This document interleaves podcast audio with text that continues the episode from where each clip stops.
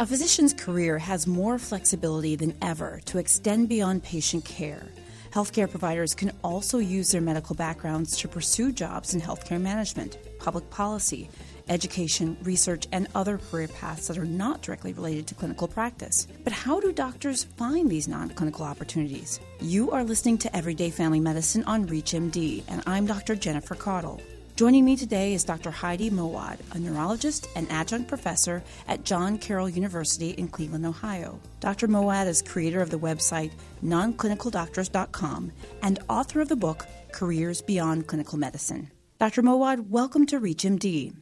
Thank you, Dr. Caudle. Thank you for having me. Well, I'm really excited to talk about this topic, and, and, I'm so glad that you've joined us today because a lot of physicians often are curious about non clinical opportunities. So, can you first just start out by telling us a little bit about your background and your medical training?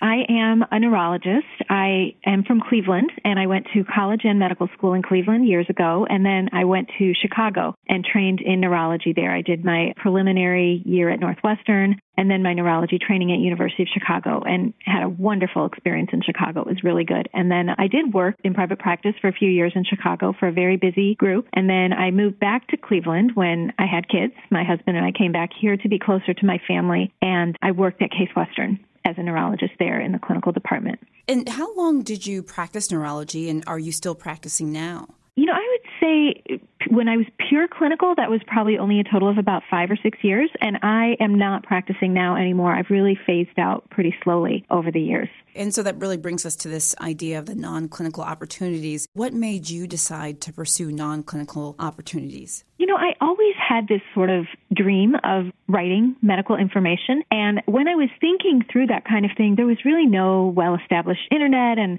all these kind of things you can find online that wasn't even existing.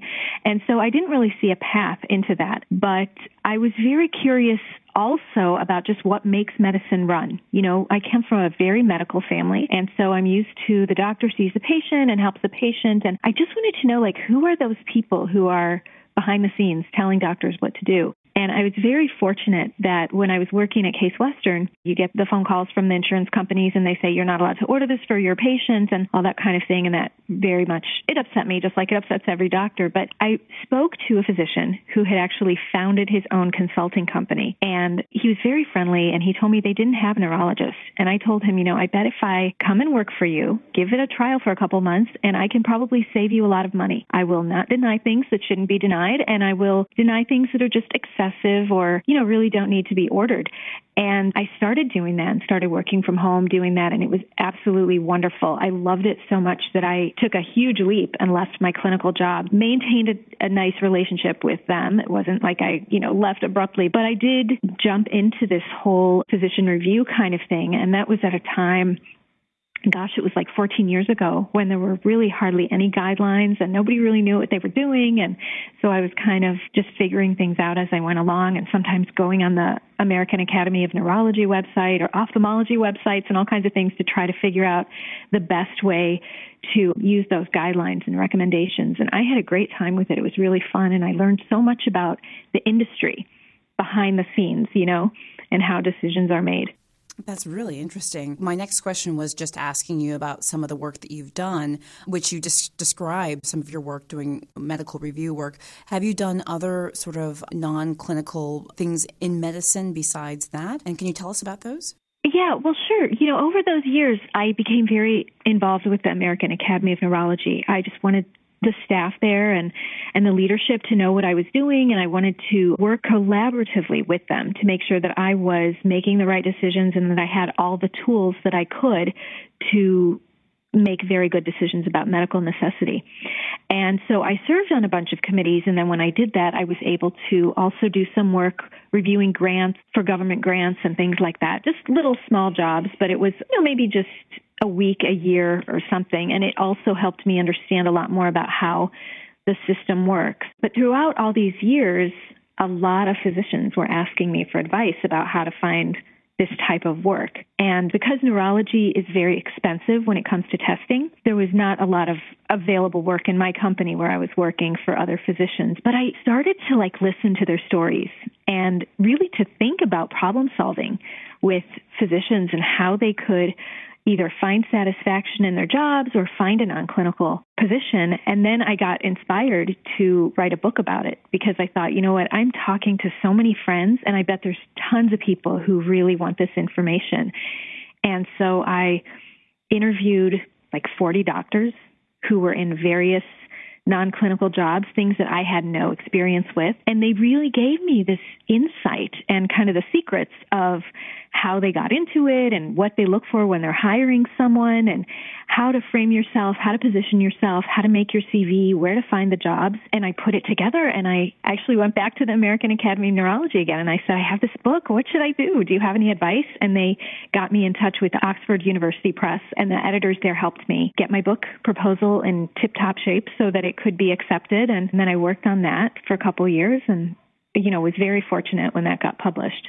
You know, that's really exciting. And again, I'm so glad to talk about this because you're right. So many physicians are wondering about careers beyond clinical medicine. So, you know, just before we go forward, where can your book be purchased and where can people find it? Oh, it's available everywhere. It's on Barnes and Noble, it's on Amazon. I think it's on the Oxford University Press website as well, and it's in medical school bookstores. It's pretty widely available and it sells a lot more than I would have expected. I didn't realize how popular that topic would be even when I came up with it myself.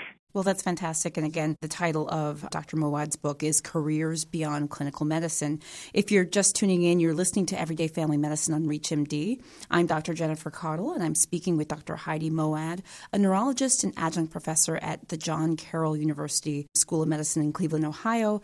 And she created the website nonclinicaldoctors.com. And of course, she's the author of the book Careers Beyond Clinical Medicine. So, Dr. Moawad, let's continue on and, and focus on different and more non clinical opportunities themselves. What areas can physicians investigate that they just might not be aware of? There are tons of different positions, but I'd say the big categories are pharmaceutical companies, which are just huge companies that have positions for doctors in business, in research, in clinical research, which is even different than the basic science research. So that's one big category. Another, I would say, is financial firms slash like investment type of firms which are investing money into medical products and they really need this medical expertise. And it's not just kind of like, you know, sometimes you can get like a little survey like what do you think of this product you know for five minutes. But you know, they sometimes they really want people who are on site full time and these can be even more than full time positions you know very high level demanding positions for physicians evaluating new products and evaluating every aspect you know the the validity the efficacy and also from the marketing aspect you know is is there profit in these products so those are two big categories. And then I would say um, writing and teaching is another category. So teaching at the university level, writing things for the public includes, you know, textbooks, editing journals, writing like what I do, which is for health informative websites. So that is available, a little bit harder to break into, but it is available for doctors as well.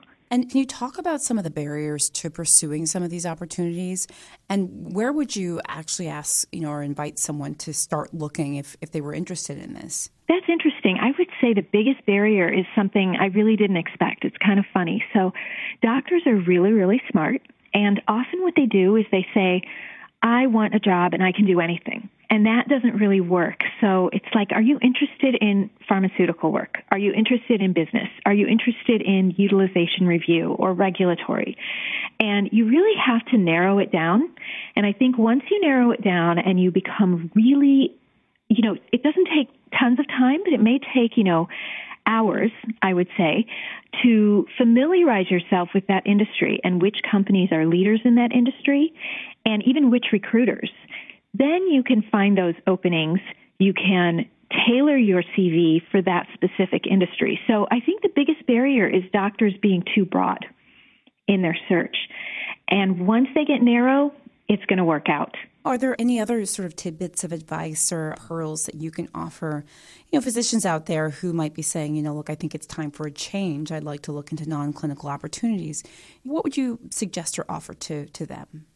Advice I'd give. It's like when you want to learn anything. So I think of it as, you know, if you wanted to learn how to play tennis, you could watch some videos, you could hit the ball, you could play casually with some friends, and you might get really good at it and have a great time. Or that might not be your way. You might want a coach that you pay and you go and have lessons. And so the way I think of it is I was a do it yourselfer. I didn't really need any help, but it maybe took me a bit longer. And there's no guarantee when you're a do it yourselfer, but that's the way I recommend personally, I've got to say. And so my book is very inexpensive. The website is completely free. And I do think that the information on my website and a lot of other websites can be more than adequate to get you moving. But then some people want more hands on approach, which is perfectly fine too. And there are coaches, there are mentors. They will look at you, look at your qualifications, look at your CV, really give you hands on feedback and go through the process with you. And, and that's another approach too. So I think a big step is to decide are you a do it yourselfer or do you want to ask for help? And if you want to ask for help, you know, go ahead, find those resources. I even have links to some of them because some of those coaches, I'm friends with them and I think they're wonderful. And if you want to be a do it yourselfer, you know, set your schedule, get started and just, you know, do it. I would say that's my advice is, you know, kind of decide how you're going to approach things. You know, I think that's very helpful. And I'm just going to reiterate your website for those who are listening. The non, it's called nonclinicaldoctors.com and Dr. Moawad's book, Careers Beyond Clinical Medicine. And, you know, I, I, just wanted to say one thing, you know, as a practicing family physician myself, I, I think it's really great that you're talking about how you've gone through your path because I think, and I'd love to hear your thoughts about this, I sometimes feel like there may be people or physicians may feel pressure one way or another, either to practice, to continue along the path they started. Maybe if they are not feeling inspired to do so. At least that's something I feel like I've encountered with other people. And I, I think it's great that you're talking about this because it really gives physicians permission to, to kind of do what they are passionate about. Right. Yeah, I would say definitely first step is just give yourself permission, you know, to, to do what you want to do. Have your dreams and just own your dreams and don't be you know, don't be afraid of them or intimidated by them because your dreams are wonderful, whatever they are. Well, with that, I really want to thank you, Dr. Heidi Moawad, for joining Everyday Family Medicine today. It was wonderful having you on the show. Thank you so much. It was wonderful talking to you. I'm your host, Dr. Jennifer Caudle. And to access this episode and others in the series and download the ReachMD app, please visit us at reachmd.com where you can be part of the knowledge. We encourage you to leave comments and share this program with your colleagues. Thank you for listening.